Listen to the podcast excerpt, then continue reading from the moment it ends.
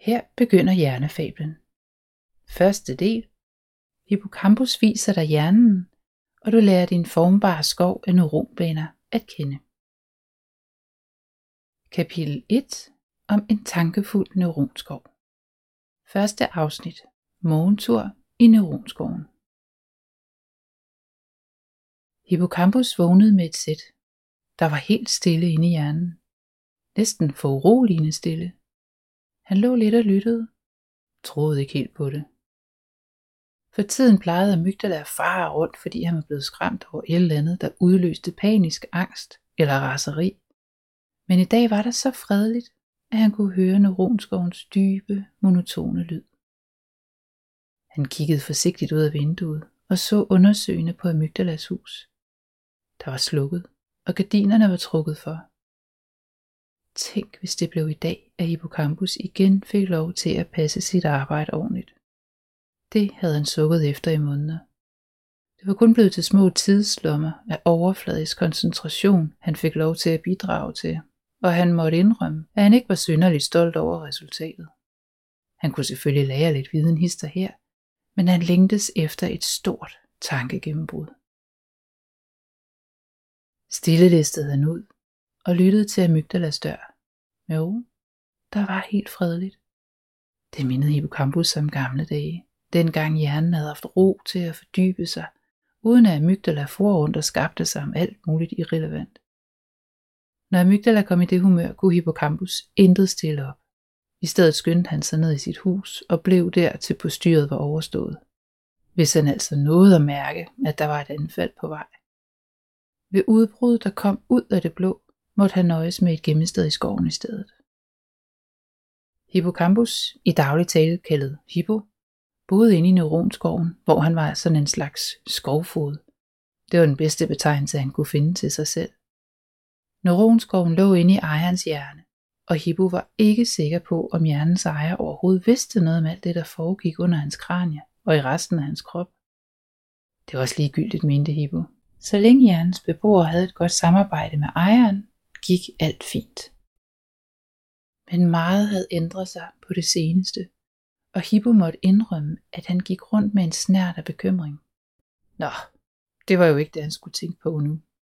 Denne fredelige morgen ville han bruge på at gå ind i sin elskede skov og kigge sig lidt omkring. Hippo vidste godt selv, hvor vigtigt hans arbejde var i hjernen. Men han gjorde ikke et stort nummer ud af sig selv. Han var en beskeden lille fyr, der arbejdede effektivt, når der var ro i hjernen. Nogle gange drømte han om, at han havde mygdalas kræfter til bare at kunne skære igennem og gøre, hvad han mente var det bedste for hjernens ejer. Men de evner var han ikke udstyret med, tænkte han og sukkede. Og han vidste godt, at det også var bedst sådan. Neuronskoven lå spredt ud over det meste af hjernen. Den bestod af smukke neurontræer med små tykke neurontræstammer og lange neurongrene, der groede ind og ud mellem hinanden. Hver gang Hippo gemte et minde ind i neuronskoven, forandrede skoven sig lidt. Hippo elskede at gå rundt og se på sine træer, og få øje på minder, han havde gemt rundt omkring. Når Jans ejer fik en tanke, han gerne ville gemme, så sørgede Hippo for at gemme mindet et sted, hvor han kunne finde det igen, den dag Jans ejer skulle bruge det. Selv boede Hippo i det limbiske vildnis, dybt inde i hjernens midte, sammen med amygdala og nogle andre gode venner. Herinde var skoven ekstra tæt, og man skulle kende sine stier og veje for ikke at fare vild i det tætte buskæs. De lange neurongrene strakte sig op fra neurontræernes stammer i det limbiske vildnis, og mange af dem nåede ud i resten af hjernen. Flere af grenene mødtes med neurontræerne helt ude i hjernebakken. Hjernebakken var den knoldede yderste del af hjernen, hvor Hippo også nød at gå lange skovture. Den lå lige på indersiden af ejerens kranje, og Hippo vidste, at det var en meget speciel og vigtig del af hjernen, som adskilte menneskehjerner fra dyrehjerner. Når Hippo fandt en bakketop i hjernebakken, og sad og kiggede ud over landskabet fuldt af forhøjninger og skrænter, følte han sig levende og vital. Han vidste, at alle de mange bakker og fordybninger betød, at der kunne være ekstra mange træer og indviklede grene, selvom de ikke stod så tæt som i det limbiske vildnis.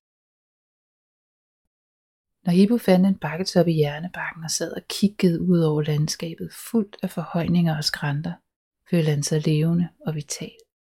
Han vidste, at alle de mange bakker og fordybninger betød, at der kunne være ekstra mange træer og indviklede grene, selvom de ikke stod så tæt som i det limbiske vildnis. Jo, han var bestemt stolt over de mange træer, der var i skoven. Hvis hjernebakken havde været en flad mark, havde han ikke været i stand til at gemme lige så mange minder. Og han havde heller ikke haft sin dejlige udsigt. Nogle skråninger var meget stejle at komme op og ned af. Andre steder var der opstået små huler, som man kunne gemme sig i. Da hjernens ejer var barn, havde Hippo moret sig med selv at lege skjul ind i hulerne, når barnet legede gemmeleg med sine venner.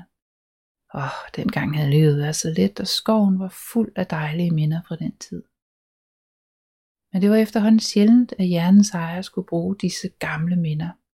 Og Hippo var begyndt at tvivle på, om man overhovedet kunne finde dem frem, hvis ejeren pludselig skulle bruge et barndomsminde. De minder, som hjernens ejer ikke brugte til noget, blev ligesom pakket ind af sammenfiltrede grene, og stien til mindet groede til med tiden. Men hvis Hippo gjorde sig umage, så kunne han godt finde vej tilbage til mange af de aflagte erindringer. For nyligt havde hjernens ejer fået en lodden og glad hund, og så var Hippo kommet på arbejde med at finde hengemte barndomsminder frem.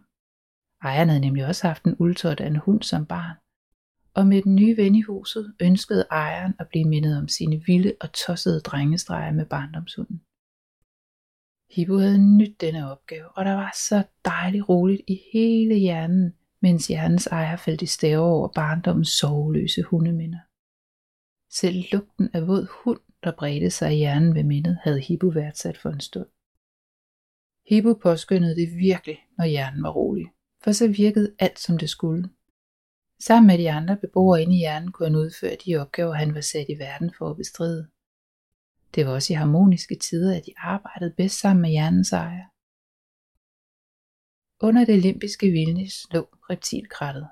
Mange neurongrenene i reptilkrattet var ekstra lange. Nogle af dem var helt op til en meter, og de strakte sig ned igennem hjernestammen, der lå lige over ejerens nakke. Og herfra løb de lange grene videre ned langs ryggraden og ud i kroppen. Det var en anden slags minder, der hang fast i reptilkrattets neurontræer. Her var de fleste minder nedarvet fra hjernens forfædre gennem millioner af år, og grenene hjalp hjernens ejer med alt muligt praktisk, som for eksempel at trække vejret gennem lungerne, eller fordøje maden i tarmen. Det var også disse lange neurongrene, der sørgede for, at ejeren ville løbe væk fra noget farligt, uden at han behøvede at tænke over det, eller undvige, hvis han var på vej ud i en ulykke. Hippo vidste, at de ansvarlige i reptilkrættet arbejdede rigtig godt sammen med amygdala, når der var fare på færre. For hjernens ejer føltes det som om det hele kørte på automatpilot. Reflekserne og impulserne drønede gennem skoven i fuld fart, uden at ejeren behøvede at tænke over det. Hippo vidste, at man skulle se sig for, når man kom derned med al den aktivitet. Han kom til at smile, da han tænkte på, hvordan amygdala plejede at prale med sit høje tempo, når ejeren skulle reagere hurtigere, end Hippo kunne nå at finde et minde frem. Men Hippo var også imponeret over amygdalas evne til at være lynhurtig. Hvis hjernens ejer kom til at lægge hånden på en varm gryde, så sprang amygdala op, og før Hippo eller pandelapperne kunne nå at reagere, var ejerens hånd trukket væk fra ham. Andet afsnit. Indtryk på tankevæggen og fokus på lystavlen. Hippo kunne godt forstå, at hans gamle ven var stolt over denne reaktionskraft, men han måtte indrømme, at det gjorde ham lidt bekymret, at amygdala, eller mygge som Hippo plejede at kalde ham, havde været meget opfarende på det seneste. Meget mere end han plejede. Han skød tanken væk og fik lyst til at gå op til pandelapperne, da han fik mindet sig selv om dem.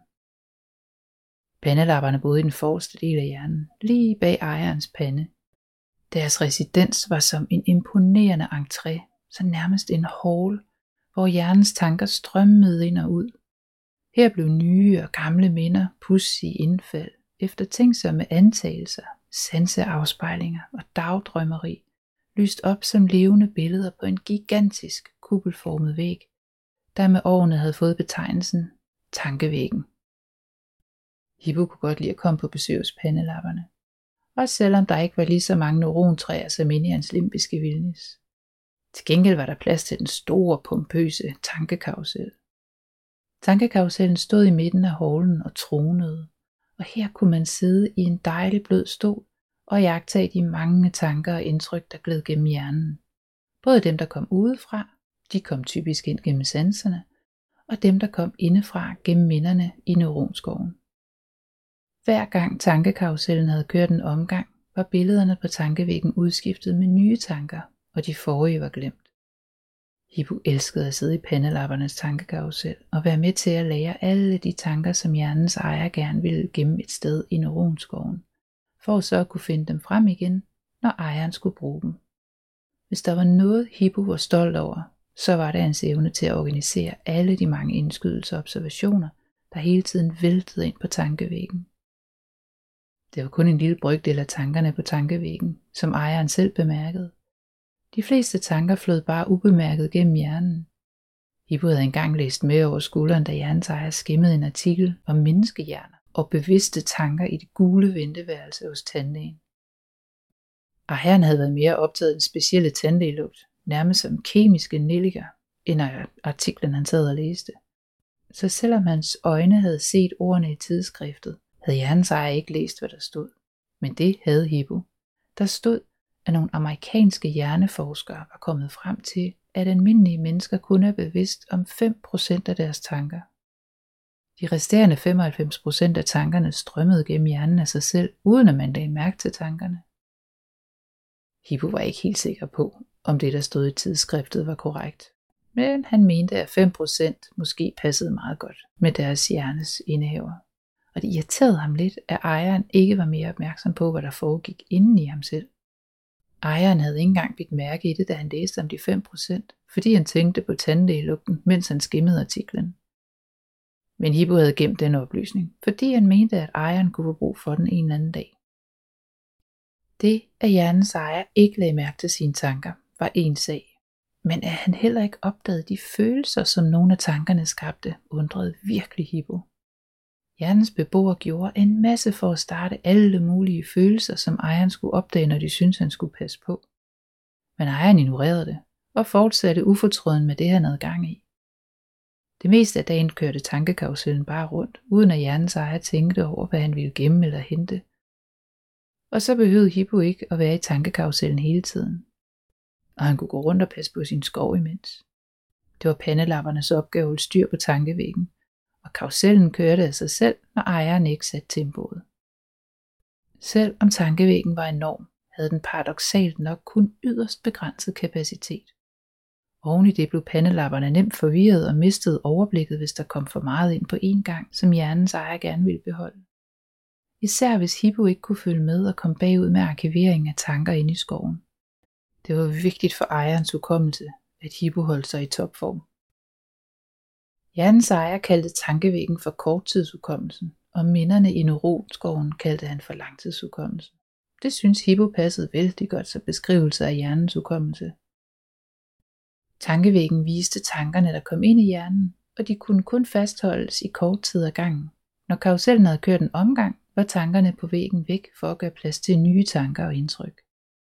Men i neuronskoven lå minderne gemt i årvis og kunne sagtens hente frem, selvom de ikke havde været brugt til noget i meget lang tid. Så var han til gengæld lidt mere uforstående over for sin egen beskrivelse. Hippocampus. Det betyder søhest på latin. Der var åbenbart nogle hjerneforskere, der for mange år siden havde syntes, at han lignede en søhest. Og så havde de givet ham det navn. Faktisk var han ret fornærmet over den betegnelse. Ikke at der var noget galt med søheste, det var nogle vældig smukke dyr, mente Hippo.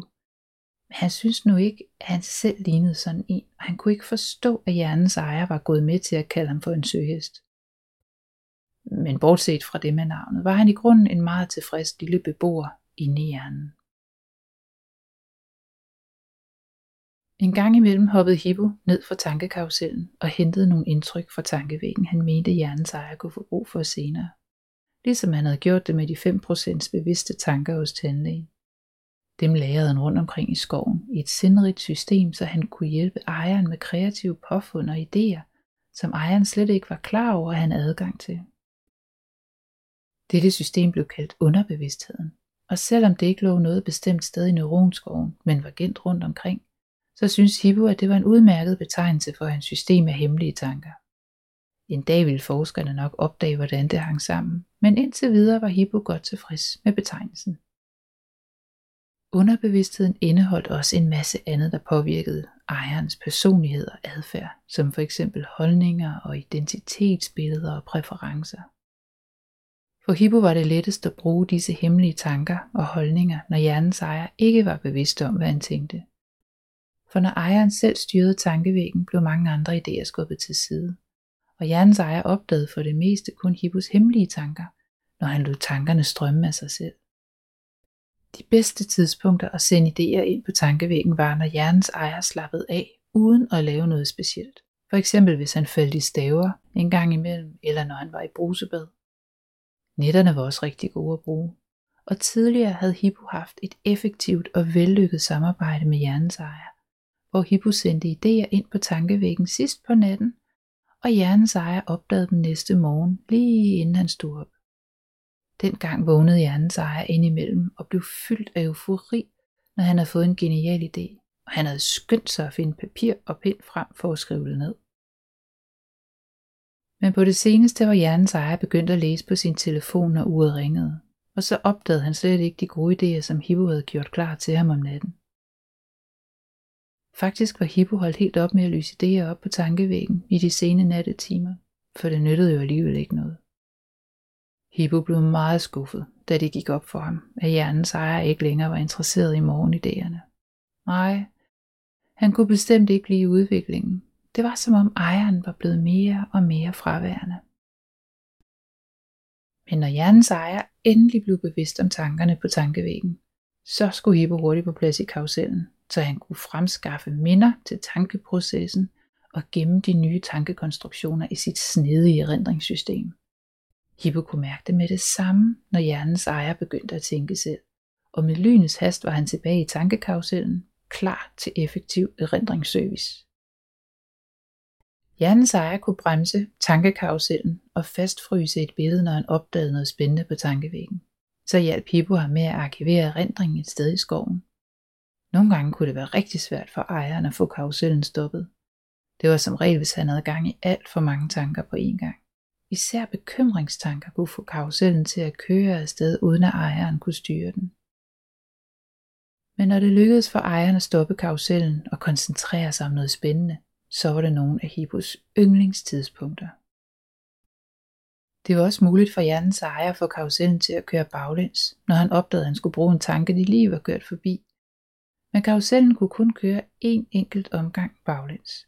Hvis tanken var længere tilbage end en enkelt karuselrunde, eller hvis ejeren ikke kunne køre karusellen langt nok baglæns, så var tanken gået tabt og kunne ikke genskabes. Heldigvis havde Hippo et lille trick i ærmet. Han kunne nemlig klistre tankeskyggen fast på bagsiden af tankevæggen, og hvis den samme tanke dukkede op igen senere, ville hjernens ejer opdage den, fordi den passede med skyggen, og så kunne han sørge for at gemme tanken denne gang. Hjernens ejer skulle ofte koncentrere sig meget, både dengang han gik i skole, og nu hvor han arbejdede med indflydelsesrige opgaver. Når der var brug for koncentration, bremsede ejeren karusellen for at samle tankerne om et emne. Så tændte han for en stor lystavle, der befandt sig på gulvet lige foran tankevæggen. Jo mere intenst han fokuserede, desto større blev lystavlen. Ved dyb koncentration dækkede lystavlen for en større del af tankevæggen, og det hjalp ejeren med at lukke af for alle andre indtryk, så han kunne fastholde sit fokus. Med en stor lystavle var Hippo på hårdt arbejde, og han styrtede frem og tilbage på stierne langs neurontræerne for at finde minder til ejerens tanker. Hippo elskede det, og selvom ejeren efterhånden fik flere og flere problemer med at bremse karusellen og holde lystavlen tændt, var Hippo mere end klar, når det endelig lykkedes. Han følte sig meget værdifuld, og han kunne se, hvordan skoven blomstrede op, når der skulle ordnes og gemmes og skabes plads til resultaterne af fordybelsesarbejdet. Hippo vidste udmærket godt, hvor vigtig al den motion i neuronskoven var for ham. Han havde brug for sin muskelmasse, for at han med lynets hast kunne skyde genvej gennem de hurtigste veje til tankedepoterne. Det gjorde hjernens ejer lynhurtigt, med en yderst veludviklet og knivskarp hukommelse. Jo, de havde et godt samarbejde, tænkte Hippo. og rødmede lidt af stolthed. Ejeren kaldte lystavlen for arbejdsudkommelsen. Når han skulle arbejde med noget specifikt, trak han tanker fra både korttidsudkommelsen og langtidsudkommelsen ind på lystavlen og arbejdede koncentreret med dem. Typisk i tæt samarbejde med pandelapperne. Når hjernens ejer gik ind i en dyb tilstand af koncentration, skulle Hippo ofte finde stier i neuronskoven, han ikke havde været på længe. Indimellem var det stier, han udelukkende kunne komme til, når ejeren selv ville derover. Ejeren kunne oplyse ruter gennem skoven, hvor Hippo fandt nogle specielle minder frem, der blev sendt ind på lystavlen. Uden ejeren havde Hippo ikke adgang til disse områder, og det havde Hippo det fint med, for i sidste ende var det jo ejerens hjerne, og dermed ejeren selv, der havde det overordnede ansvar for hjernens indhold og dens funktioners form. Tredje afsnit. Kognite i tankekausellen. Godmorgen, herr Hippocampus, sagde pandelapperne, da de fik øje på ham. Hippo kunne godt lide den høflige façon, der var hos pandelapperne. Kan vi byde dem på en god, stærk kop kognite? spurgte de. De var lige stået op. Pandelapperne sov nemlig om natten. Ja tak, mange tak, nikkede Hippo, og satte sig til rette i en af de magelige karuselstole for at betragte tankerne, der drev forbi på tankevæggen. Hippo nød morgenerne, før ejeren var helt vågen selv, og før kogniteen blev drukket. Tanker og sanser flød bare lydløst afsted, uden at der var nogen, der forholdt sig til dem. Det var bestemt ikke kedeligt, bare fredeligt. Nogle gange dukkede der lidt rester af en drøm op, og hvis ejeren bemærkede drømmestumpen, kunne han blive nysgerrig og bremse karusellen for at fange resten af drømmen. Men det var nu sjældent, det skete efterhånden. Pandelapperne var meget dygtige til at konstruere store, avancerede tanker. De var især begyndt at udfolde sig, mens ejeren var under uddannelse. Dengang skulle ejeren lære at håndtere nuanceret teori og sindigt koble det sammen med både hverdagen og med andre krævende metoder og analysemodeller. Ny abstrakt viden var lige noget for pandelapperne, og de var dygtige til at instruere alle hjernens beboere i at understøtte den komplicerede praksis professionelt. I takt med, at der blev mere og mere brug for dem, lærte pandelapperne at brygge stærkere og stærkere kognite. Kogniteen fik alle, der drak af den til at tænke kognitivt. Hippo vidste, at når mennesker tænker kognitivt, så tænker de over, hvad de tænker, og hvad de mener, og hvad de gør, og hvad de føler.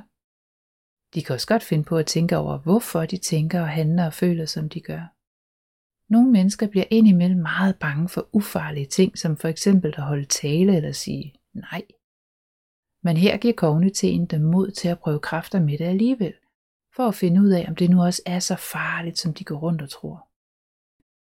For Hippo var det vidunderligt at forstærke kognitiv, for han elskede at være med til at strukturere de store tanker og gemme den erfaring, der kom ud af det.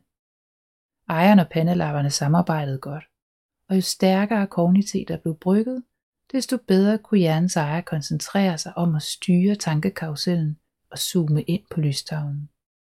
Når det virkelig gik vildt for sig, så løb Hippo i konstant pendulfart frem og tilbage mellem tankevæggen og erindringerne i neuronskoven for at skaffe hele og halvfærdige refleksioner. Pandelapperne blandede dem møjsommeligt med udfordrende teorier og komponerede banebrydende strategier og nuancerede planer sammen med ejeren. Det holdt Hippo i form, vidste han. Han spændte sine lovmuskler, og han mærkede til sin irritation, at de føltes en smule sværere, end de plejede. Under ejerens uddannelse nød Hippo at se de mange nye skovstier og ruter, der blev udviklet mellem neurontræerne. Godt nok var det på bekostning af nogle af barndomstierne, der groede til, men det måtte de tage med. Man kunne ikke få det hele. Pandelapperne var meget opmærksomme på, hvilke tanker der kom op på tankevæggen, og hvad der blev gjort ved dem. De var grundige i deres arbejde og specialister i at tænke abstrakt og rationelt. Dannelse var også et af deres fagområder, og de guidede med deres vanlige akkuratesse ejeren i sin opførsel blandt andre mennesker, så han var populær både i familien og i venneflokken og blandt kollegerne. Men om natten sov pandelapperne. Så kunne man ikke få kognitiv, og der var frit spil på tankevæggen. Netterne brugte Hippo til at rydde op efter dagens mange indtryk. Han ordnede og organiserede minderne og følelserne, som ejeren havde fået ind i løbet af dagen. og han fik sat det hele i system langs skovens stier, så erindringerne var lette at finde frem igen. Hippo vidste godt, at nattens oprydningsarbejde var noget værre råd for ejeren, og han som regel ikke forstod sine nattetanker, hvis han dog overhovedet kunne huske nogen af dem. En del af disse oprydningstanker kaldte ejeren for drømme. En meget vigtig opgave under nattens arbejde bestod i at smide alle de tanker væk, som ejeren ikke skulle bruge til noget. Udsmidningsarbejdet var også Hippos opgave, og han kendte udmærket godt til konsekvensen, hvis han ikke havde fået smidt nok ud. Så hang der en masse løse tankerester og billedstumper fast på væggen næste morgen, som gjorde det svært for ejeren at tænke klart. Ejerens søvn var altafgørende for, at Hippo kunne udføre sine opgaver og rydde op om natten. Selv en lille lur midt på dagen kunne hjælpe til, hvis der havde været gang i tankevæggen. Fjerde afsnit. Kronologiske minder, tempokugler og flow. Selvom pandelapperne var yderst kompetente til at organisere og lede hjernens kognitive og strategiske tankearbejde, havde de også deres begrænsninger. En af dem var, at de ikke formåede at arkivere udbyttet af hjernens tanker. De var ikke i stand til at vurdere, hvad der skulle kasseres og hvad der skulle gemmes. Der holdt deres evner op, også selvom kogniteten var meget stærk. Hippocampus var eksperten i hjernen, når det kom til at prioritere og gemme minderne, så de gav mening for ejeren. Og så de kunne findes igen. Hippo var også i stand til at strukturere oplevelser og tanker i kronologisk rækkefølge, så hjernens ejer havde en fornemmelse af tiden. Selvom det var hulen svært at få tankerne til at ligge i perfekt tidsorden, så var der nogenlunde styr på det store billede og episodernes rækkefølge. Og hvis det ikke var for Hippo, ville ejeren slet ikke være i stand til at huske, hvornår hvad var sket. Ejeren ville heller ikke kunne huske noget af det, han havde oplevet for bare 5 minutter siden. Hippo samarbejdede med flere beboere i hjernen for at få det omfattende tidsarbejde til at fungere optimalt. Et samarbejde, der betød meget for ejeren, uden at ejeren egentlig tænkte synderligt over det. Opfattelsen af tiden, og om tiden føltes hurtig eller langsom, blev organiseret gennem en stor tankeprojektør, der lyste tanker op på tankevæggen. Oplevelser, sanser og alle andre indtryk, der kom ind i hjernen, blev indfanget af den opslugende projektørlampe og oplyst som tankebilleder på væggen. Inden billederne ramte tankevæggen, løb de gennem et rør med nogle små kugler, der gav ejeren en følelse af hurtig og langsom tid.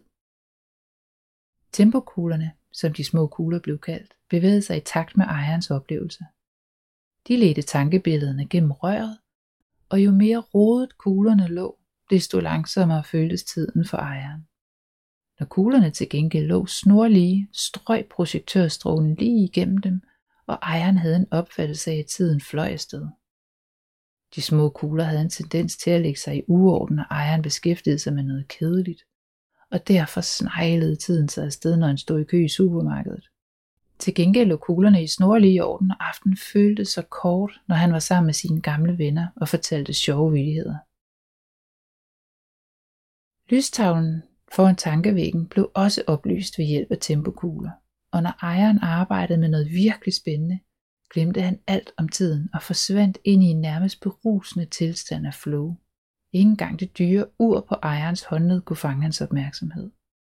Jo, Hippo værdsatte samarbejdet med de andre beboere i hjernen omkring ejerens tidsopfattelse og hukommelse, og han følte sig som en betydningsfuld og uundværlig skovfod inde i neuronskoven. Men det krævede sit at holde styr på både hukommelsen og tiden, og han skulle have ro til at rydde op hver nat for at kunne levere et fornuftigt stykke arbejde til ejeren. Hippo kunne ikke både servicere pandelappernes tankeproces og rydde op i dagens tanker på én gang.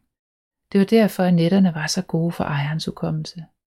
Når ejeren og pandelapperne sov sødt, organiserede Hippo sin kære skov. Men i den seneste tid var meget blevet anderledes i hjernen. Pandelapperne var begyndt at vågne midt om natten, og de skabte underlige tanker, der ikke gav mening. I stedet gav nattens indfald en masse bekymringer for ejeren. I starten forsøgte Hippo både at hjælpe pandelapperne og at rydde op i skovens minder på én gang. Men efter noget tid gav han op. Ofte gik han frustreret og såret ned i sit hus og blev der til der var nogenlunde ro i hjernen igen. Mens Hippo sad i tankekarusellen og nød den krydrede smag af dampende varm morgenkogende te, blev pandelapperne mere friske, og de tog fat på dagens opgaver for at få hjernens ejer i gang med tænkearbejdet. Hippo fandt nogle minder frem, som han mente ejeren ville blive glad for at se efter en god nats søvn. De var jo efterhånden blevet sjældne, de gode, søvnfyldte nætter. Det var også typisk på dette tidspunkt, at Amygdala plejede at gøre sig klar til dagen. Han kunne godt lide at sove lidt længere end Hippo, og selvom Hippo holdt meget af sin ven, så nød han de fredelige morgener, før Mygge kom anstigende med sin angst eller vrede over morgenbagateller. Kronisk angst var blevet hverdagskost om natten i de seneste uger.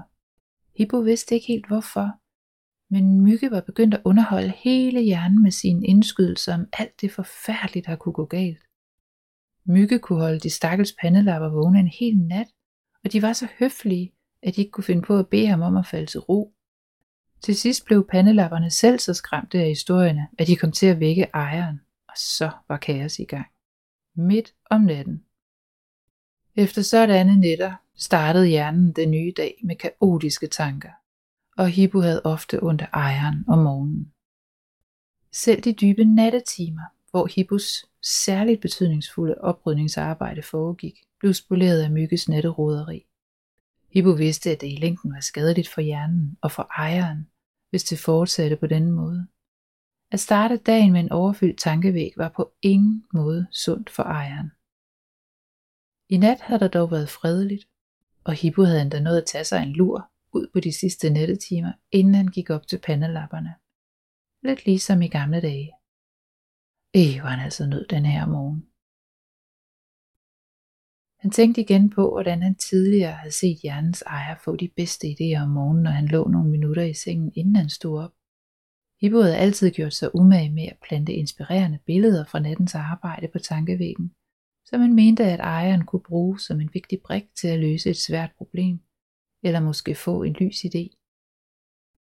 Men når Mygge var aktiv, og pandelapperne fandt på sager ubrugelige idéer om natten, kunne Hippos inspiration ikke få plads på tankevæggen. Hippos idéer var ofte anderledes end dem pandelapperne kom frem til gennem deres rationaler og analyser. Det var i grunden kun, når der var roligt i hjernen, at pandelapperne var åbne for en frisk måde at se tingene på. Hippo syntes, det var lidt begrænsende, når alle de nye verdensanskuelser og løsninger udelukkende var skabt ud fra pandelappernes logiske system. En ny og helt anderledes vinkel at se emnet ud fra, gav ofte endnu bedre idéer end det første resultat, der var opstået, mente Hippo. Han sukkede og grundede over, at pandelapperne havde en tendens til at se verden så sort-hvidt, når de var pressede. De overså ligesom nuancerne. Men nu sad Hippo i tankekarusellen med sin konge og ventede spændt på, om hjernens ejer ville opdage de velmenende morgeninput, han havde lyst op på tankevæggen. Ejeren skulle opdage billederne, inden han vågnede helt, for ellers var de blevet aflyst af nye indtryk, og karusellen begyndte at køre hurtigere, så snart ejeren vågnede helt. Sikke en stille morgen, lød det pludselig fra Amygdala. Der må være noget galt. Mygge var dukket op, uden at Hippo havde bemærket det. Godmorgen, gamle ven, sagde Hippo og sukkede i det stille, da Mygge sprang op på tankekarusellen.